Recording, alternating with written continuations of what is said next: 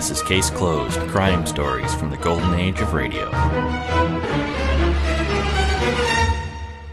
Welcome back to Case Closed. Our hour of old time radio crime begins with Richard Diamond, private detective, with his episode from February 9th, 1951, titled The Blue Serge Suit.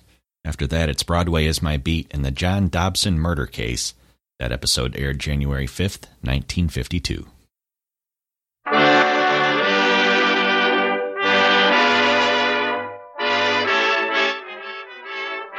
Makers of Camel Cigarettes present Dick Powell as Richard Diamond, private detective.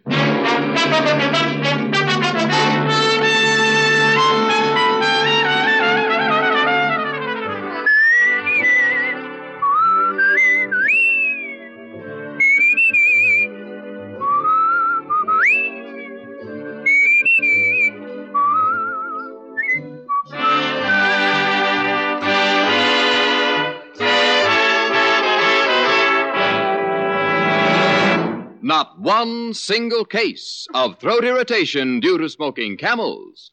That's what noted throat specialists reported in a coast to coast test of hundreds of people who smoked only camels for 30 days. Make your own 30 day camel mildness test, the sensible, thorough cigarette test, and see why more people smoke camels than any other cigarette.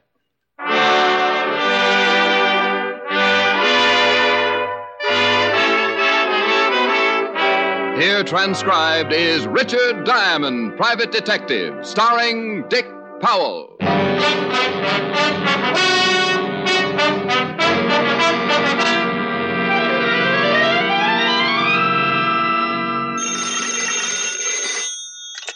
Diamond Detective Agency. Put up or shut up.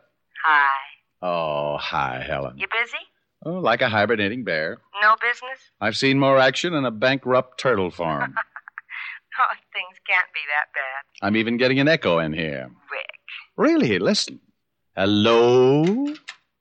Hello? See? Rick, was that really an echo? Now, wait a minute. Hey, my girl wants to know if you're really an echo. I beg your pardon. Uh, honey, I'll call you back. This echo has a man with it. Bye. Bye. Can I help you, sir? I am looking for Mr. Richard Diamond. Why? Now, that's an extremely unique question. I want to sell him 10 tons of pig iron. Well, I'm very sorry, but I made a New Year's resolution that I wouldn't build another battleship until I paid up my bill at the automat. My name is Barr, David Barr. Now, if you'll stop talking like a television comedian, I would like to discuss a business arrangement. well, my name is Diamond, Richard Diamond. And if you're rolling in money, I'd be very happy to discuss any arrangement you could dream up. How much do you charge, Mr. Diamond? Well, that depends. Anything short of a felony, a hundred a day in expenses. How earthy. Well, it keeps my ribs from showing. Have you ever heard of me, Mr. Diamond? Well, I have a feeling this may lose me a quick sale, but very frankly, Mr. Barr. No matter, I can see by your clothes that your wardrobe must be fashioned exclusively by popular mechanics. No. Well, okay, we've kicked it around. It's been fun, but I'm beginning to get winded. What do you want to see me for, Mr. Barr? I uh, want you to guard my store. Store? Yes, I have the most fashionable men's haberdashery and tailoring business on Madison Avenue. And you want it guarded? Perhaps I should give you some background concerning the disgusting incidents that led me to your, uh, uh, Office. for the lack of a more sordid description, yes, office. Hmm, I'm sure the whole background must be very disgusting. Two nights ago, my shop was vandalized. Hmm, Somebody broke in and swiped something. Yes, yes. To be exact, one blue serge suit. One suit. One, one. I reported the incident to the police, and they summed it up with the same brilliant observation as you. To quote the sergeant, somebody broke in and swiped something. Now, uh, uh, look, Mr. Barr, don't tell me you want me to find that blue suit. No, this was not the end of the trouble, Mr. Diamond. Somebody lifted a hand painted tie, maybe? Uh, naturally, my employees were questioned, and the following day the police returned to their little precinct, satisfied that somebody had merely. Busted in and swiped something. Yes, yes, yes. Well, the following night, my shop was again the object of vicious vandalizing. This time, the party, or parties responsible, took every foot of blue serge material in the shop. Oh, now, wait a minute. First, somebody breaks in and takes one blue serge suit. The next night, all the blue serge material in the store is stolen. What's the matter? Did you run out of suits? All my suits are custom tailored, Mr. Diamond. Oh. My stock of finished merchandise is generally sparse. We complete only two or three suits a day. The missing blue serge was hanging with two other suits. The, the property, of course, of one of my best customers. And the thief didn't touch the other two suits? No, no. And on the following night, the night of the second burglary, a gray flannel was left untouched. Hmm. The suit and the cloth stolen were both blue serge. Uh, correct. Naturally, I had to order another stock of the same material. It's in the shop now, and I should not be able to sleep a wink unless I was certain that it was safe. And you want me to sit up with the blue serge? exactly. I am considerably interested in finding the motive behind these unusual robberies. Oh, well, this is certainly a first in my life. I've sat up with a lot of things, but never 15 yards of blue serge.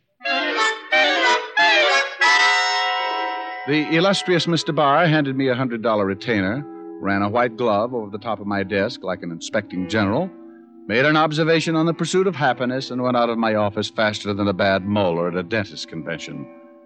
We had agreed to meet at his shop at 6 o'clock that evening. So I pasted the $100 bill to my instep, put the instep up on the desk, crossed the other instep over it, leaned back, and dozed off, secure in the knowledge that money would never go to my head.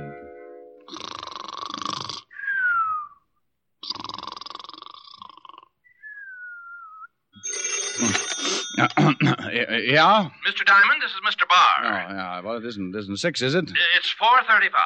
Mr. Diamond, am I correct in assuming that the moment you grabbed that $100, you became a member of my employ? Well, you're correct. 100 bucks worth. Then please come immediately to number 6 Park Avenue.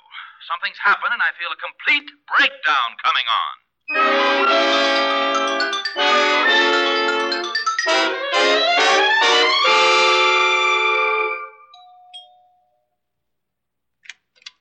Oh, come in, come in. Oh, what's happened? Oh, if this keeps up, I may be living on dream pills. I've been eating them like peanuts. Well, maybe if you gave me a hint. I, have been robbed. Well, didn't we go through this thing in Here, here, I've been robbed here in my apartment. What? I came home, took a bath, went in to get dressed, opened my wardrobe, and to my complete horror, found three. My only three blue serge suits were missing. Oh, no. A potent reaction. Oh, no. Now, why didn't I think of that? I can't imagine. It's certainly simple enough. We'll spend a whole day insulting each other after you solve this mystery. So for now, strain yourself and try looking like a detective with a $100 retainer in his pocket. Well, it's not in my pocket. But if we go into that, I'll leave myself wide open. Show me your wardrobe. Mr. Barr's apartment was as overdone as he was. I stepped down into the living room and found myself wading through a carpet that called for a dog sled to negotiate it. The smell of incense made me keep looking back over my shoulder for the dancing girls. He led the way into a bedroom that George Washington wouldn't have slept in without an armed guard and opened his wardrobe. Two dozen $300 suits stretched from one end of the closet to the other, and there was enough material in that wardrobe to drive a frustrated moth into a complete fit. They were hanging, hanging right here in this space. You sure they couldn't be at the cleaners? They were here this morning. Oh, what's that on the bed? That's a blue serge suit. Mr. Diamond, that is the suit I was wearing when I came into your office. No, well, I was so busy looking at your money. I... Well, well, what is to be done? Well, I got to admit it's sure a strange one. You are constantly coming up with the most astute observations. Oh? Wait till I get around to your personality. You'd really be a likable fellow, Diamond, if I could bring myself to look at you. Oh, I'm not so bad. Think of what you must go through shaving every morning. Oh, really, Diamond? What do you think is behind this ridiculous situation? Now, very honestly, I don't know. Except the obvious. Somebody wants your blue serge suits and all the blue serge material you've got. That blue serge on the bed is the last one I've got. Do you think this could be some kind of a practical joke? Not very. It could get somebody ten years. Well, have you got any ideas at all? Yes, I have. Take that last blue serge and hide it. I'll sit in your store tonight and see that the new material you ordered doesn't get lifted. You take the suit, Mr. Diamond. You're being paid to protect it. Okay. And remember, it's new. Brand new. It would cost you $300 to duplicate it. So, for the sake of your home and kiddies, don't stuff your big shoulders into it. He gave me the key to his store and told me how to shut off the burglar alarm. He gave me the phone number where I could reach him that evening in case something happened, draped the blue suit over my arm, and hurried me out of the room like he was getting rid of a plague victim. I grabbed a cab, and ten minutes later, I was unlocking the door to my apartment. I started to toss Mr. Barr's suit on the bed, but thought better of it, so I went to the closet. opened the door, and reached for a hanger. Now, unlike Mr. Barr's wardrobe, I generally sport a variety of items a couple of sport coats, a few old Letterman sweaters to fill up the space, four pair of slacks, and usually, mind you, I say usually, two suits. One of which I was wearing at the moment. The other was a blue serge. Was was right, because where my blue serge suit once was, it wasn't. That did it. First Barr loses everything in sight that happens to be blue serge. Then I come home and find that one of the two suits I had to my name had been swiped. I burned. Barr could get dozens of suits and use them for bath mats when he got tired of wearing them. Me, I was going to have to sew sleeves on the bath mats. I called Barr at home, but he'd left. I thought about calling with the number he had given me, but decided against it. I sat down to try and figure it out. But a half a dozen camels later, I was still facing a big fat zero. One thing was sure I had Mr. Barr's last blue serge suit, and nobody was going to get it away from me. Big shoulders or not, I put it on and headed for Barr's shop on Madison Avenue. I never made it.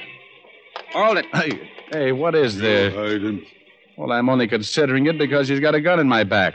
Walked under that sedan by the curb. Well, I get uh, get car sick. You heard him. Oh, fellas, I haven't been well. Doctor recommends lots of walking. Told me to stay away from cars. No. Oh, now look. You heard him. Yeah, I heard him. Would I be nosy if I asked? Yeah, you would be very nosy. How about you, friend? You heard him. Get in the back. Look, can I interest you boys in a deal? My secret decoder and my ray gun, if you'll only. They were both big boys, and they both had big guns. One of them slugged me with one of the big guns, and my head swelled up to match the whole ugly situation. I went down and out faster than a left fielder trying to steal home with a Charlie horse. And they rolled me into the car. We drove for a long time, me lying on the floor of the back seat, trying to bring myself back to a conscious way of thinking. Finally, I snapped out of it. They let me sit up and take a look around. We were on a lonely stretch of road, and although the car was green, not black, and didn't look anything like a hearse, I had a gloomy feeling that we were heading for a funeral. Get out. Now look. You heard him. Okay, okay.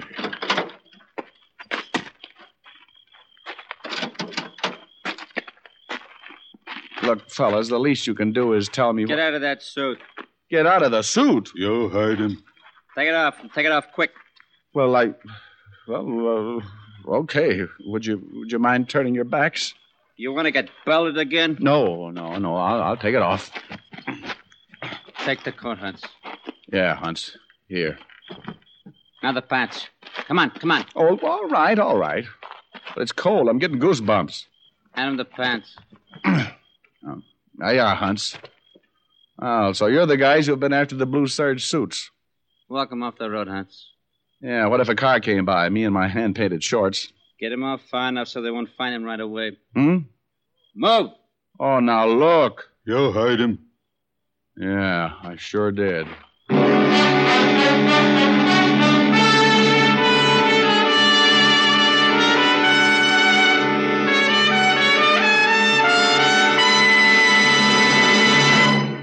Before we continue with Richard Diamond, private detective, here's an important question. How mild can a cigarette be? There's one sensible way to find out. It's not just a sniff, not just a puff, but steady smoking. For only then can you find out how well a cigarette agrees with your throat day in and day out. In a coast to coast test, hundreds of people smoked only camels for 30 days. Each week, their throats were examined by noted throat specialists who reported not one single case of throat irritation due to smoking camels. Make your own 30 day camel test. Enjoy the rich, full flavor of Camel's costly tobaccos for 30 days and find out just how mild a cigarette can be, how mild Camels are, pack after pack, week after week. It's the sensible, thorough test, a test that will pay off in years of smoking enjoyment.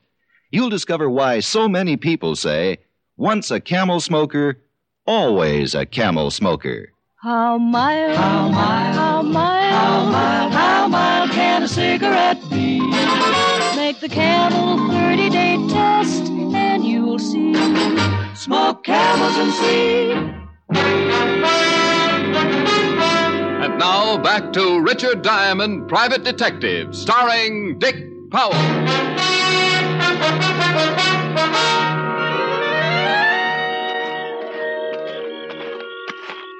I kept walking with Hunts right behind me, his big gun pointed to the middle of my back. I could stand losing my clothes, but I'd grown to enjoy my life. So I decided I'd have to get that gun away from Hunts somehow. We were 50 yards from the road when I tried it. Give me that gun! Come on, give it to me! Well, ah, I guess you didn't hear what I said.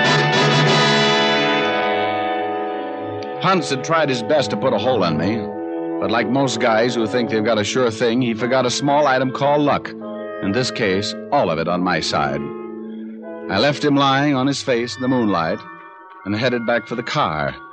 But the other gunsel evidently saw my white shorts bounding over the landscape and decided it was time to leave. I tried a shot at him and then went back to find Hunts and borrow a pair of pants. Sometimes when things happen that fast, a guy gets careless. Now, I'd figured Hunts, being wounded, would be in the same spot I left him. But when I got back to the spot, the one sentence killer was nowhere in sight. Somewhere in the distance, I heard a branch snap, so I knew that Hunts was on his way back home.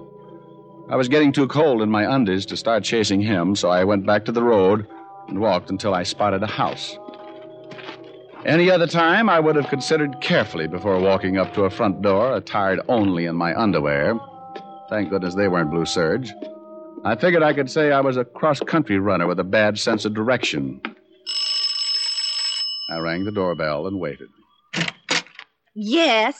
Could I use your phone? Ah!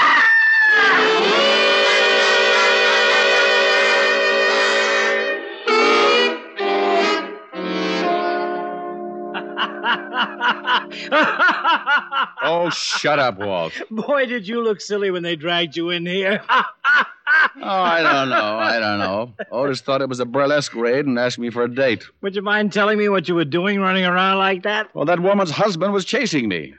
What did you think I was doing? Well, you can't blame the old man for chasing you. You scared his wife right out of her wig. Hmm. Now, why don't you tell me what this is all about? Because I don't know. Well, how'd you lose your clothes? Uh, let me make a phone call and I'll tell you all about it. I put in a call to David Barr and asked him to meet me at the store. Then I briefed Walt on everything up to date. Walt said, Are you nuts? And I left before I had to lie. I went back to my apartment, climbed back into the only suit I had left, and 20 minutes later, I was standing in David Barr's shop on Madison Avenue.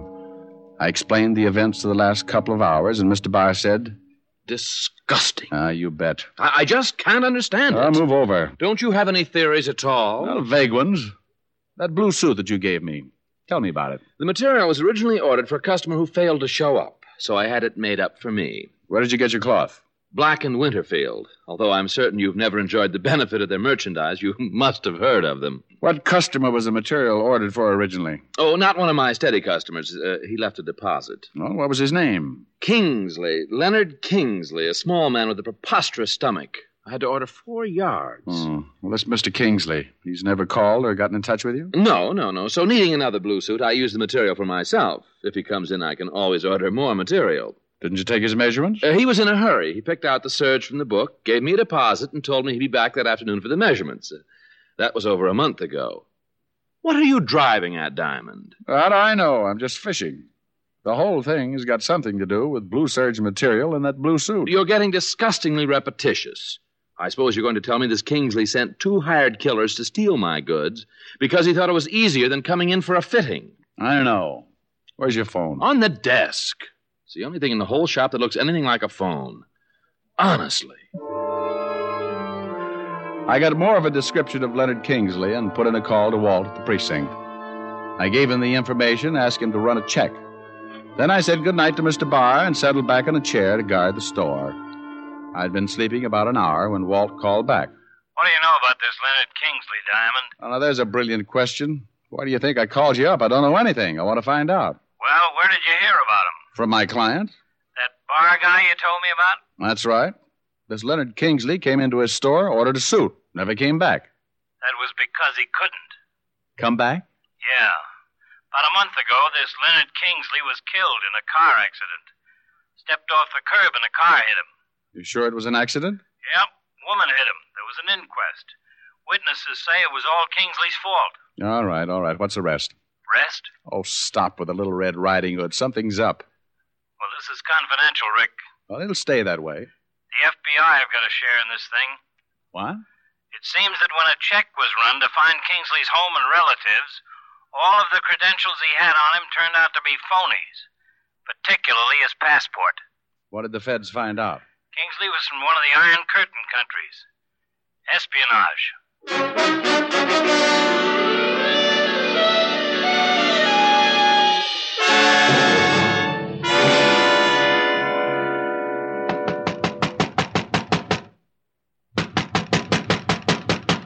All right, all right. Well, Paul Revere with a shoulder holster. I want some answers, Mr. Barr. How many customers can you remember who came into your shop and ordered only one suit in the last year? Mm, half a dozen. How many never came back after they got the one suit? Well, what's the matter? That's peculiar. Everyone I can remember, and they're comparatively easy because most of my customers are steady. Go on, go on. What about these single customers? Every one of them ordered a blue serge. And you got all the material from Black and Winterfield? Yes.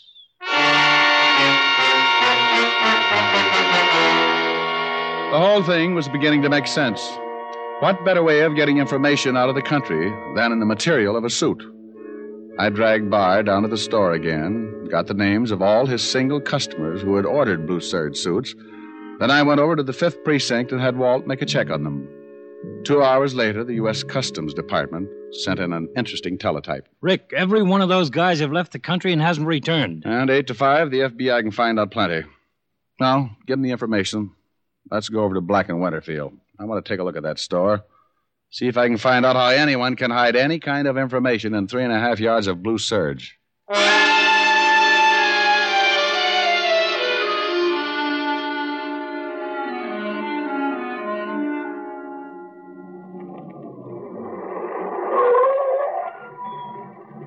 It is. Dark. Yep, come on. What do you think you're going to do? Well, we're going in that store and take a look around. You can't do that. Not without a warrant. All right, Fatty, just so you won't disgrace that lovely badge, I'll go in first, and you can come in and arrest me for breaking and entering. Now, Rick, you wait a minute. Walt, they know I got away. We can't wait. I. Hey. What's the matter? What are you looking at? That car in the alley. What about it? Looks like the one those two killers took me for a ride in. Come on.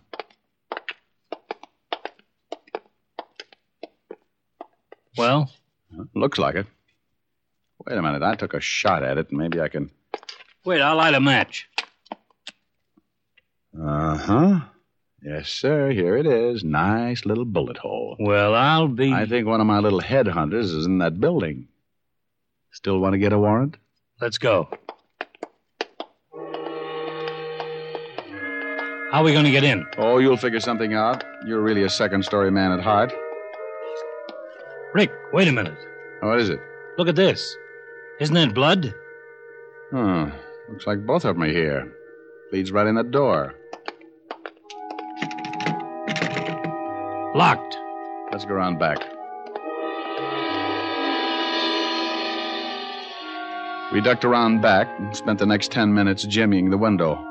And Walt couldn't have been more professional if he'd done time in Sing Sing.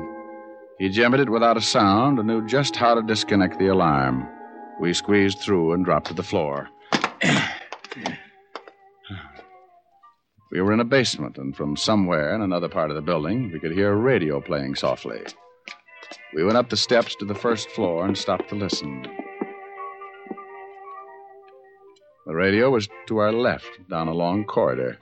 We stayed against the wall and edged our way toward a door at the end of the hall.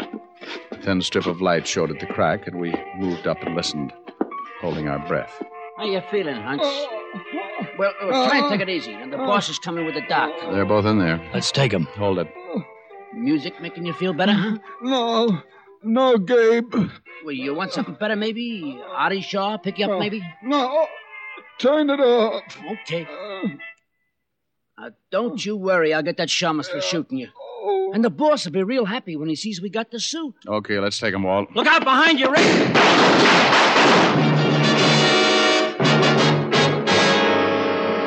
It all happened so fast there wasn't any time to think. Suddenly, there were two men standing behind us in the hall.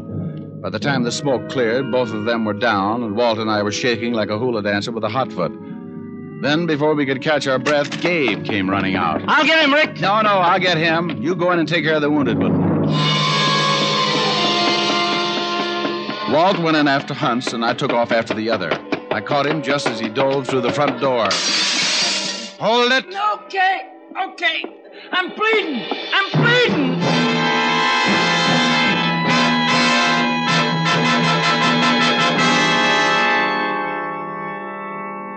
All right, all right. Let's have it. I'm bleeding. Get a doctor. The ambulance is on the way. Now tell us about it. What do you want to know? We want to know about the suits and about the material, and who the guys are in the hall. One of them's a doctor for Hunsia. The other one's the boss. He runs the store. You were getting information out of the country and the Blue Serge material. Yeah, What kind of information? all kinds. Defense plans, radar locations, that kind of stuff. Done all in code numbers. How did they do it? Stuff was invisible like. Just drew it on the blue serge. When the guy got out of the country, he'd take the suit and dip it in something. Then the writing come out. And when Kingsley got hit by the car, you found out he didn't have the suit. The boss did. How about it, Hunts? How do you feel? Uh, why did you swipe my suit? We was tailing Barr. Saw him going to your office. Figured maybe he'd give you the suit. Well, there it is, Rick. How about it, Hunts? Your partner telling the truth? You heard him.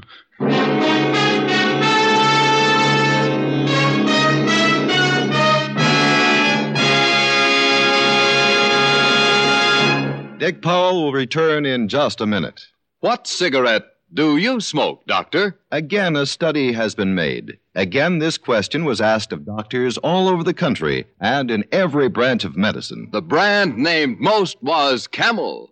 Yes, again and again, surveys show that more doctors smoke Camels than any other cigarette. Friends, smoke camels for 30 days, and you'll see how mild, how flavorful, how thoroughly enjoyable a cigarette can be. And say, how about giving a carton of Camels for Valentine's Day? Makes a swell gift.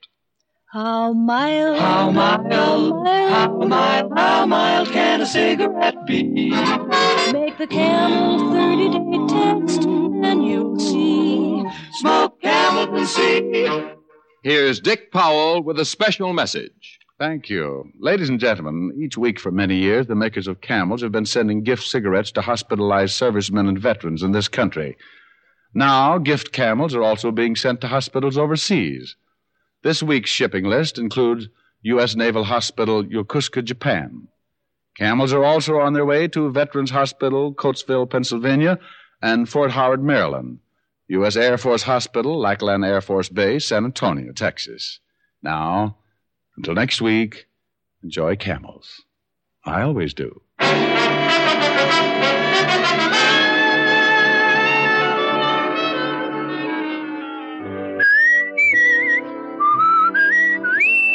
Dick Powell can soon be seen in his new RKO picture, Cry Danger. Tonight's adventure of Richard Diamond was written by Blake Edwards with music by Frank Worth. Our director is Helen Mack.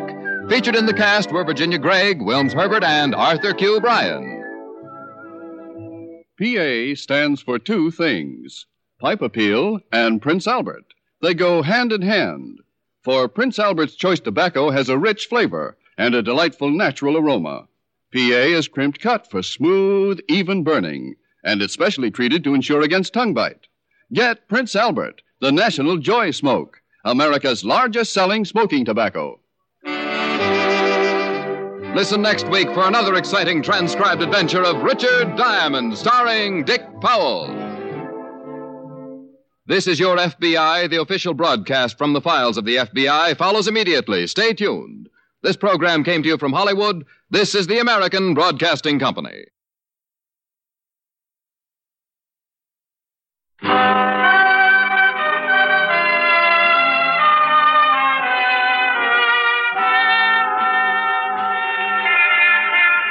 Broadway's My Beat, from Times Square to Columbus Circle, the gaudiest, the most violent, the lonesomest mile in the world. Broadway's My Beat, with Larry Thor as Detective Danny Clover.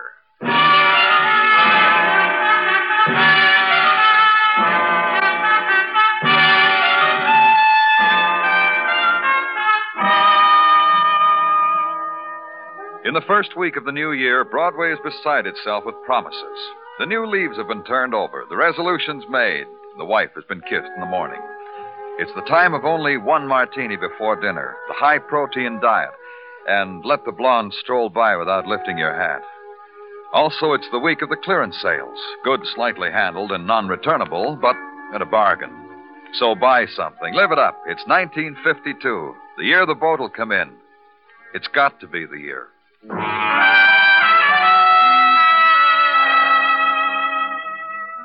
In the corridor where I was, the new year was a thing that came and went, paced off by the quiet steps of nurses. A corridor of routine and pain. Emergency hospital. Danny? You got here fast, Danny. What's the trouble, Dr. Sinsky? Come on. Report that came with the man said his name was John Dobson. Can he talk? No. How bad is he? Well, I'm doing everything I can. In here. One thing, he's not in any pain. Uh, there's the report over on the table with his effects. Huh. Uh, John Dobson, Park Avenue address. Found in comatose condition in a parked car on East River Drive. Motor still running, 8.20 p.m. Forty minutes ago, Danny. What's the matter with him, Doctor? Poison. Uh-huh. Uh, carrying a lot of money. Over $300 in his wallet. I've got saliva samples down in the lab, Danny. Until then, I have to treat symptoms. Can't tell what kind of poison. Maybe self administered. I doubt it. You ever hear of anybody drinking poison and going for a car ride? I'd say the man was driving when the poison hit him, pulled over to the side. That's then... your business. Pardon me, Danny. I've got mine to do. And the shadows gather, wait on the edge of the circle of light that is a yellowing barrier against them, holding from them the man, locking from them his life. The shadows wait for a night's decision to be made, the beggars of darkness eager for the handout of death. And working quietly within the fortress of light, Dr. Sinsky, aware of the hunger of shadows, moving quickly against them to deny them a man's dying. Watch it, then leave them alone with it. Go now to the Park Avenue address of John Dobson. Be told that his wife is at home. Ascend to the 30th floor apartment.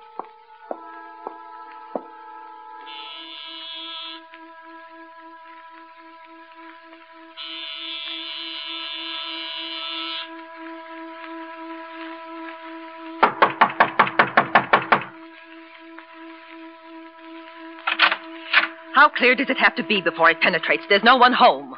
The woman's anger tears at her heavily creamed face, intensifies the smallness of her eyes.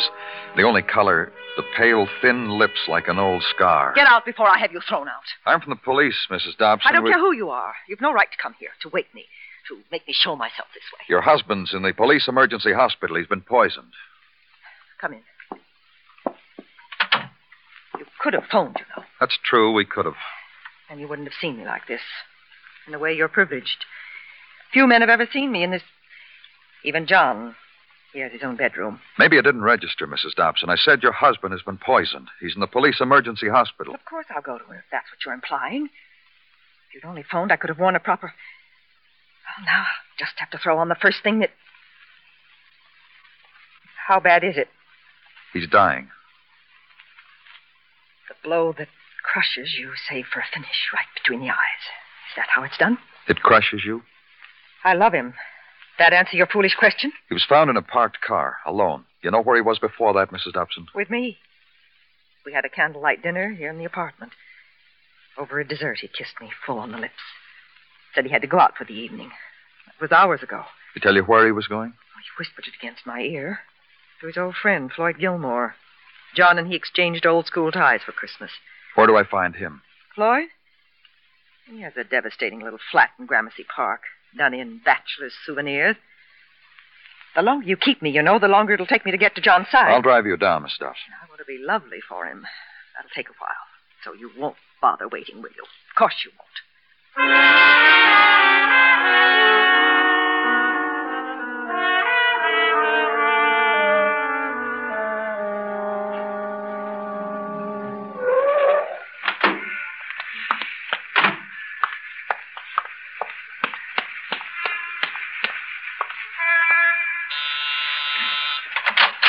What kept. Oh. Yes, what is it? Your name Floyd Gilmore? Well, yes, what's. I'm Danny Clover, police. Uh, you mind if I come in? Well, what for? It's about John Dobson. I understand. What about you- John? Something's happened to him. He might die. Yeah, you better come in. In here. He might die? He's been poisoned. He was found a while ago in his car. John? I just talked to his wife. She said he'd been with you. Uh, John never got here. Oh, what's the matter? Don't you believe me? What was he coming to see you about? I asked you something. Don't you believe me? I told you John never got here. I asked you something, too. He was coming over to see me, that's all. What for? To borrow a book, play chess? What? You can take fingerprints, mister. I'm telling you, John wasn't here. That's going to be pretty tough to prove, Mr. Gilmore. John Dobson had plenty of time to be here, be poisoned, and leave. Be poisoned? You mean be murdered? If John Dobson dies, it'll be murder. I'll tell you why he came here. Came here? You said he didn't. All right, so I got mixed up. I, I got a quirk. I get my conjugations mixed when I'm under mental stress. Well, you want to listen to me, or you want to call me a liar and arrest me? Do what you want, mister. Go ahead. Tell me your story. I had a friend I wanted John to meet. Mind if I ask why? John doesn't get along with his wife. She didn't approve of his outside interests. You were going to introduce him to an outside interest. Well, this girl, this this friend of mine, is a nice kid. Same kind of personality as John. Oh? That's right. Pretty? Well, sure. This friend of mine was, well, fetching's the word. Not as pretty as Edna. Not nearly as pretty as John's wife. What? Could never understand that about John. A beautiful wife like Edna, all her dough. Why he had so many outside interests. Why he should. Where do I find this friend of yours? Oh, Isabel? At the New Howard Hotel. Ask for Isabel Martin, mister. Oh, and uh, tell her I'm sorry. Tell her we couldn't make it tonight.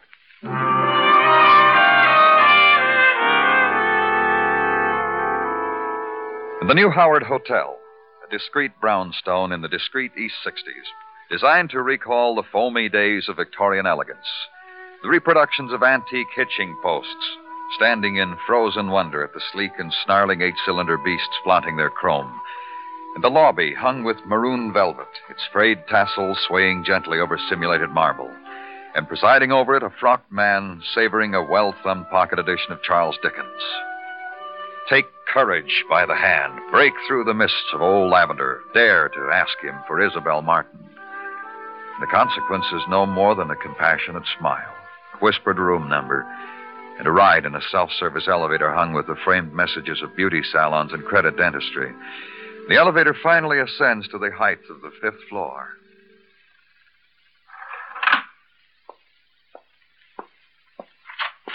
Hi there and hello. You're late. I heard your footsteps in the hall. I opened my door and let out a call. And... Hi, John. Not John. I'm from the police, Miss Martin. Police. Floyd said he'd send me John, and he sends me you. Good old Floyd. Where's good old Floyd? I want to scratch his face. Let's uh, go inside, Miss Martin. That's a lovely idea. Loveliest idea of the century. Let's everybody go inside. Let's everybody have a drink. Here, take a sip of mine. I was saving it for John, baby. He won't be here. All right for him. You take a sip of mine, baby. You think you can understand what I'm going to tell you, Miss Martin? The things this girl understands. I'm not as gone as all that, mister. Lonesome little drinky while waiting clears the brain. So tell me. John Dobson is dying. He was poisoned. That's why he stood me up, huh? Because he's dying. You waited for him. He never showed up. Is that it? That's it. Uh-huh. You mind if I look around? Love it. Love it. Note the tasteful arrangement. There's another glass here on the night table. Part of a drink in it. That's where it's been hiding. Come here, lonesome little drinky. I put you down and forgot all about you, didn't I? And poured myself a new one when all the time, lonesome little baby. Pardon me, Dinky. Phone's ringing. Hi there and hello. This was Isabel. Oh, for you, mister. Danny Clover speaking. Dr. Sinsky, Danny. Get down here. There's nothing more I can do for him. Right away, Doctor. Get me an empty bottle, Miss Martin. I'll want to take your forgotten drink with me. Empties? I got a life full of 'em, mister. Take your pick.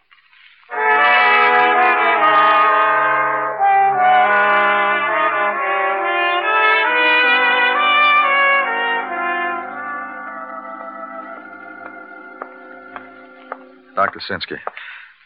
How is he, Doctor? Not a chance. Mrs. Dobson, Danny. She's in there with him.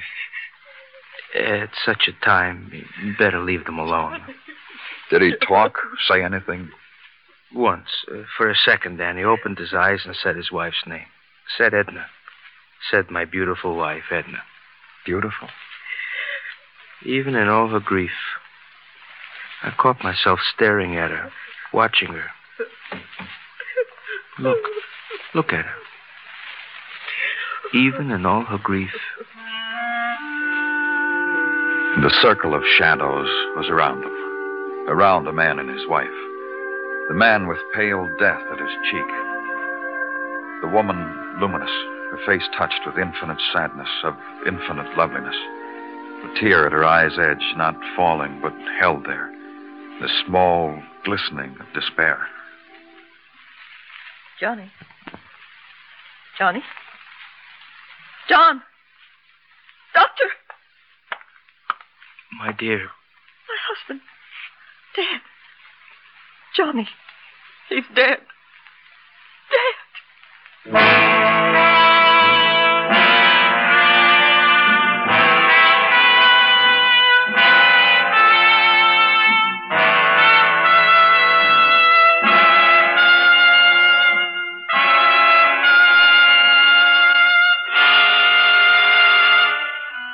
listening to Broadway's My Beat, written by Morton Fine and David Friedkin, and starring Larry Thor as Detective Danny Clover. Two of our CBS radio gals are at opposite extremes intellectually. Marie Wilson is empty headed, my friend Irma, and Eve Arden is English teaching our Miss Brooks. But in spite of this difference, Irma Peterson and Connie Brooks have two things in common. They're both funny, and they're both yours to laugh at on most of these same CBS radio stations Sunday evenings. Enjoy them both tomorrow night.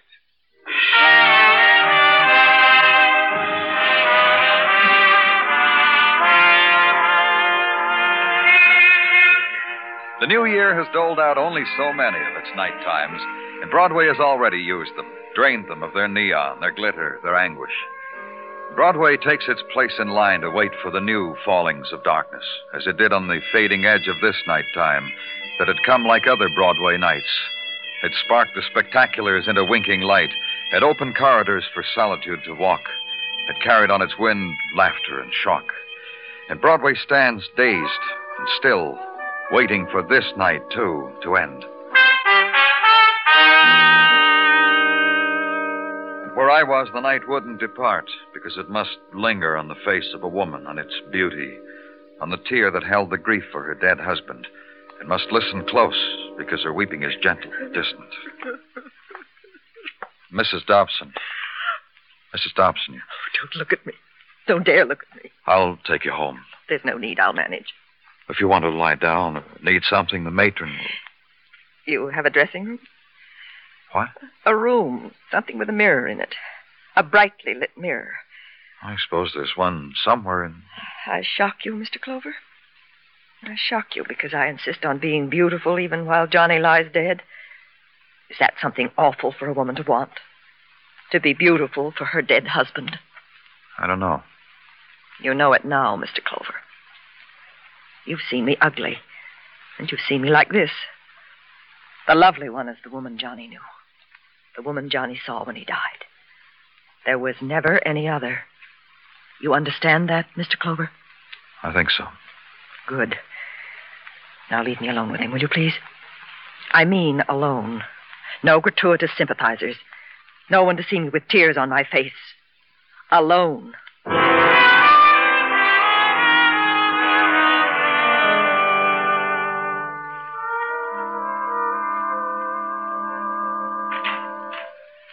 To you, Danny, a good, good morning.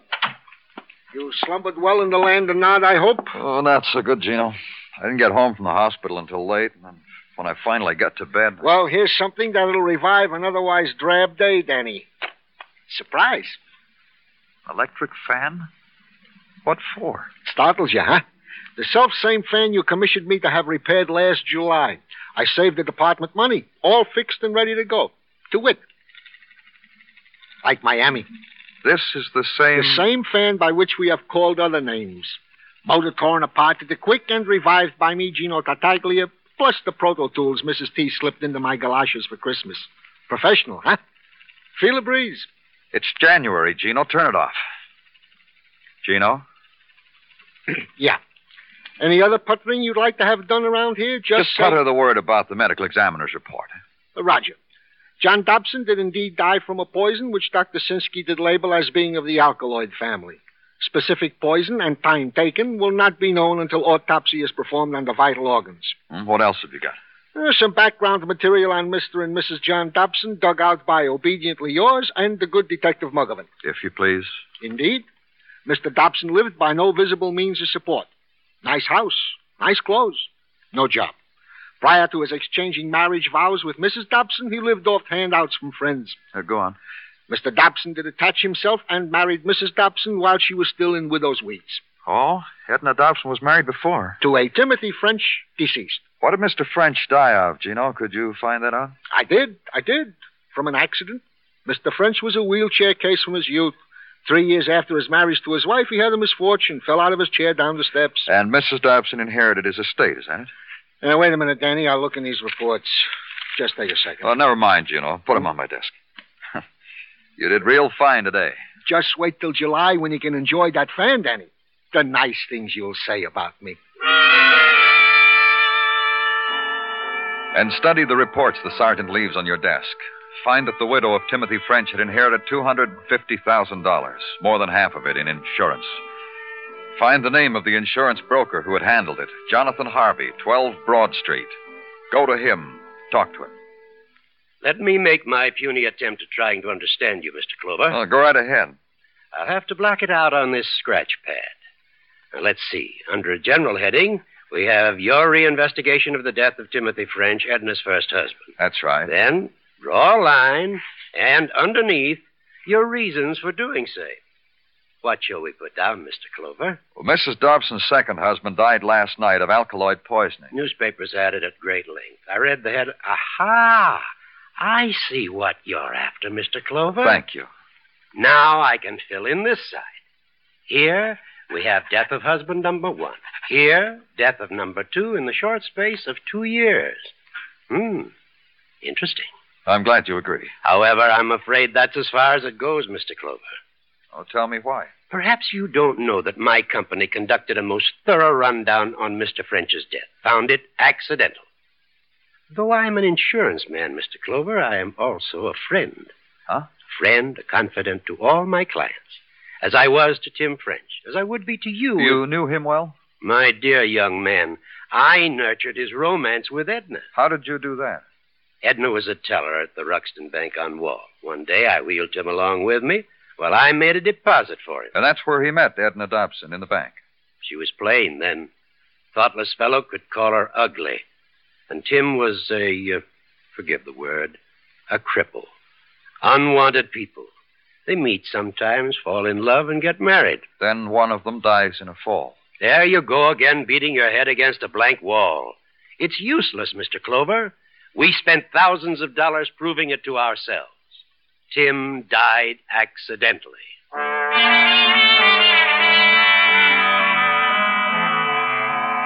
So leave there and decide a thing. Mrs. Edna Dobson, ex bank clerk, widowed twice, was a woman you wanted to talk to again.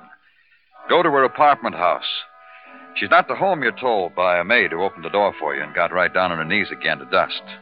Where is she? She's going to a funeral tomorrow, so she's down to the beauty parlor naturally. Which one? Lawson's, naturally. So thank the maid who waved her feather duster goodbye to you and go to Lawson's. And meet another woman, dressed fashionably clinical in a white jersey uniform, who sits behind a desk and asks questions. You a husband? Uh, no, I'm afraid not. I, I want to see. Oh, boyfriend, eh? Who have we got under the dryer belongs to you. I want to see Mrs. Dobson. What have you been doing all morning, man? Mrs. Dobson's been here since nine. Facials, hair set, contouring, refinishing, reweaving, everything on the menu. And you walk in just as she walks out. I don't envy you. Oh, why? If you're a fellow who's going to help her through this bereavement, frankly, I don't envy you. Frankly, you don't look as if you can afford it. I'd get fired if Mynheer Lawson knew I was talking like this. Uh, Mynheer is Dutch, you know. No, I didn't. But I like your face, to be blunt. Mostly because I like men's faces and I hate to see them be suckered. I appreciate this. The dough that Edna Dobson spends on lotions and contours and facials since the first day she came in here. When was that? I remember because when she stepped in here, Mynheer said, I accept the challenge. Her first husband's funeral was at noon. Her appointment was at four. And since then, she spent a lot of money. Huh? Hmm, not only with us. Take a walk down the street to Rexford's. Find out the dough she spends there on clothes to make her look of the form divine. But believe me, save yourself the walk. I know. Well, I want to thank you for all you've done for me. Not that I dislike Mrs. Dobson, you understand. Just that I like to be frank. Understand what I mean?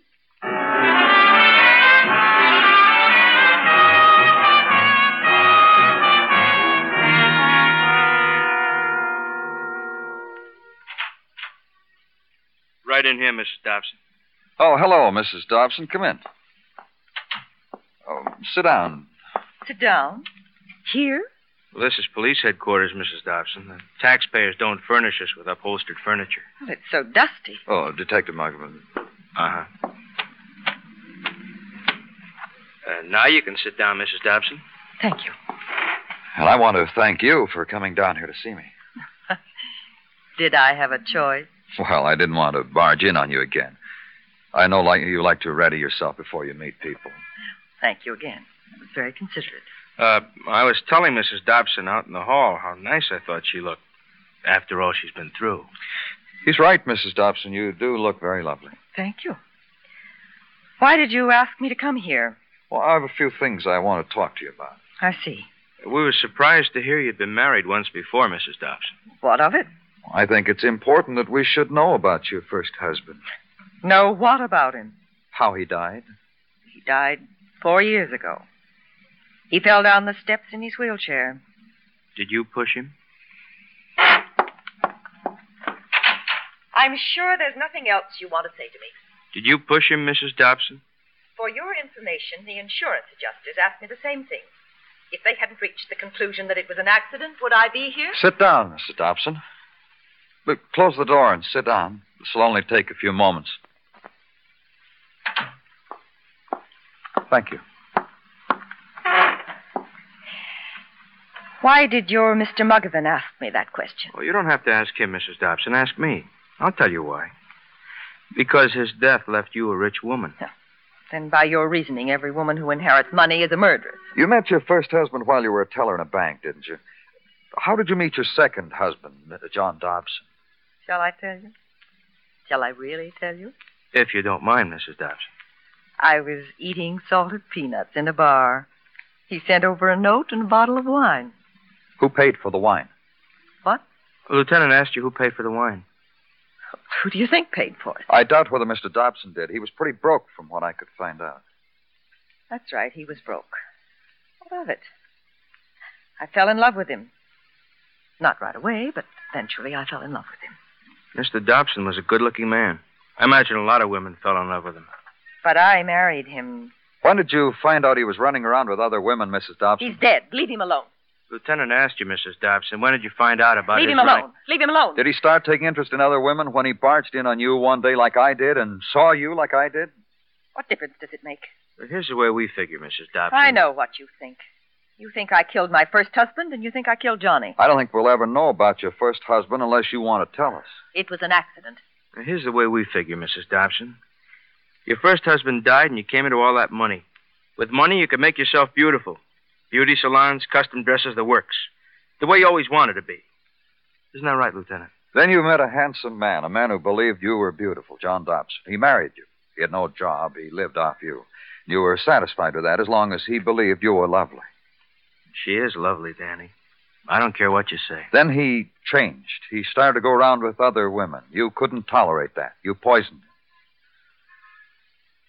You ever see a woman who could wear clothes like her? No. No, I haven't. And the way she does her hair. Yeah.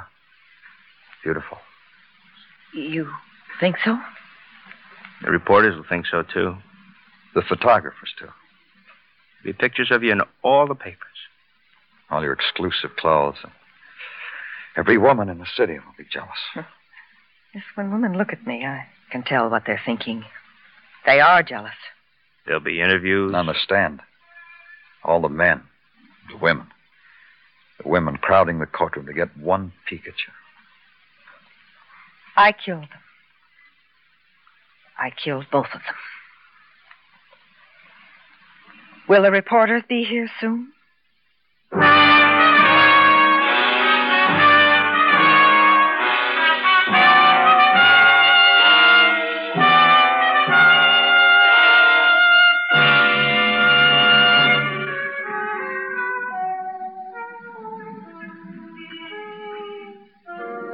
Broadway's sleeping now. The furious avenue of the night is still. It stretches out in front of you, without beginning, without end. The dumping ground of refuse and ashes and leftovers. The neon words are turned off. But look there, where the sidewalk meets the street. It's your name written on water. It's Broadway, the gaudiest, the most violent, the lonesomest mile in the world. Broadway, my beat.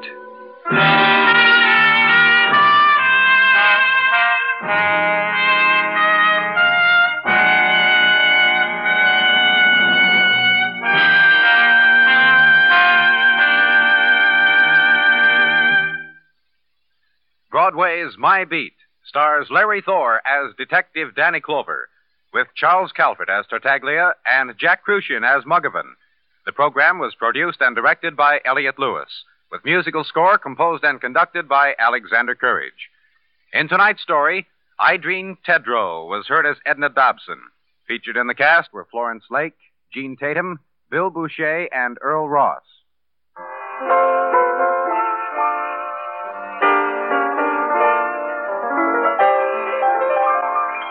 Tomorrow night, the gal who made good Tuesday nights, Audrey Totter as Millie, joins the Sunday lineup on most of these same stations. Yes, from now on, you can meet Millie and all her hilarious friends, too, Sunday nights on CBS Radio.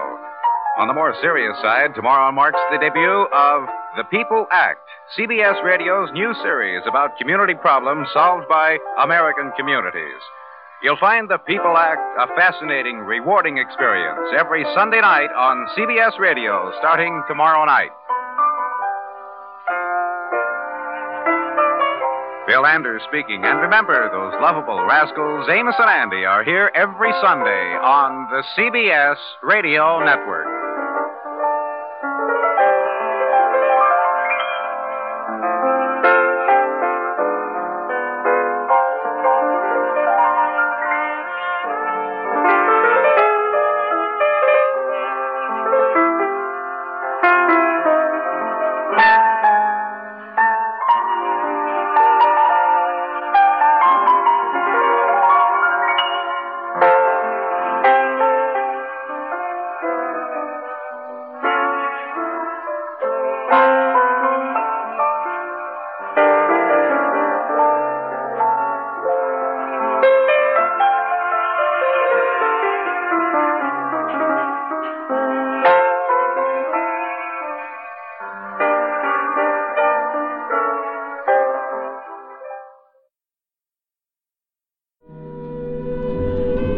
That's it for Case Closed for this week. Hope you enjoyed it. You can find more from Richard Diamond. Broadway is My Beat, Case Closed, and all the other podcasts at relicradio.com, alongside thousands of other old time radio episodes and our Shoutcast stream, all available for free thanks to your support. If you'd like to help out, visit donate.relicradio.com or click on one of the links on the website.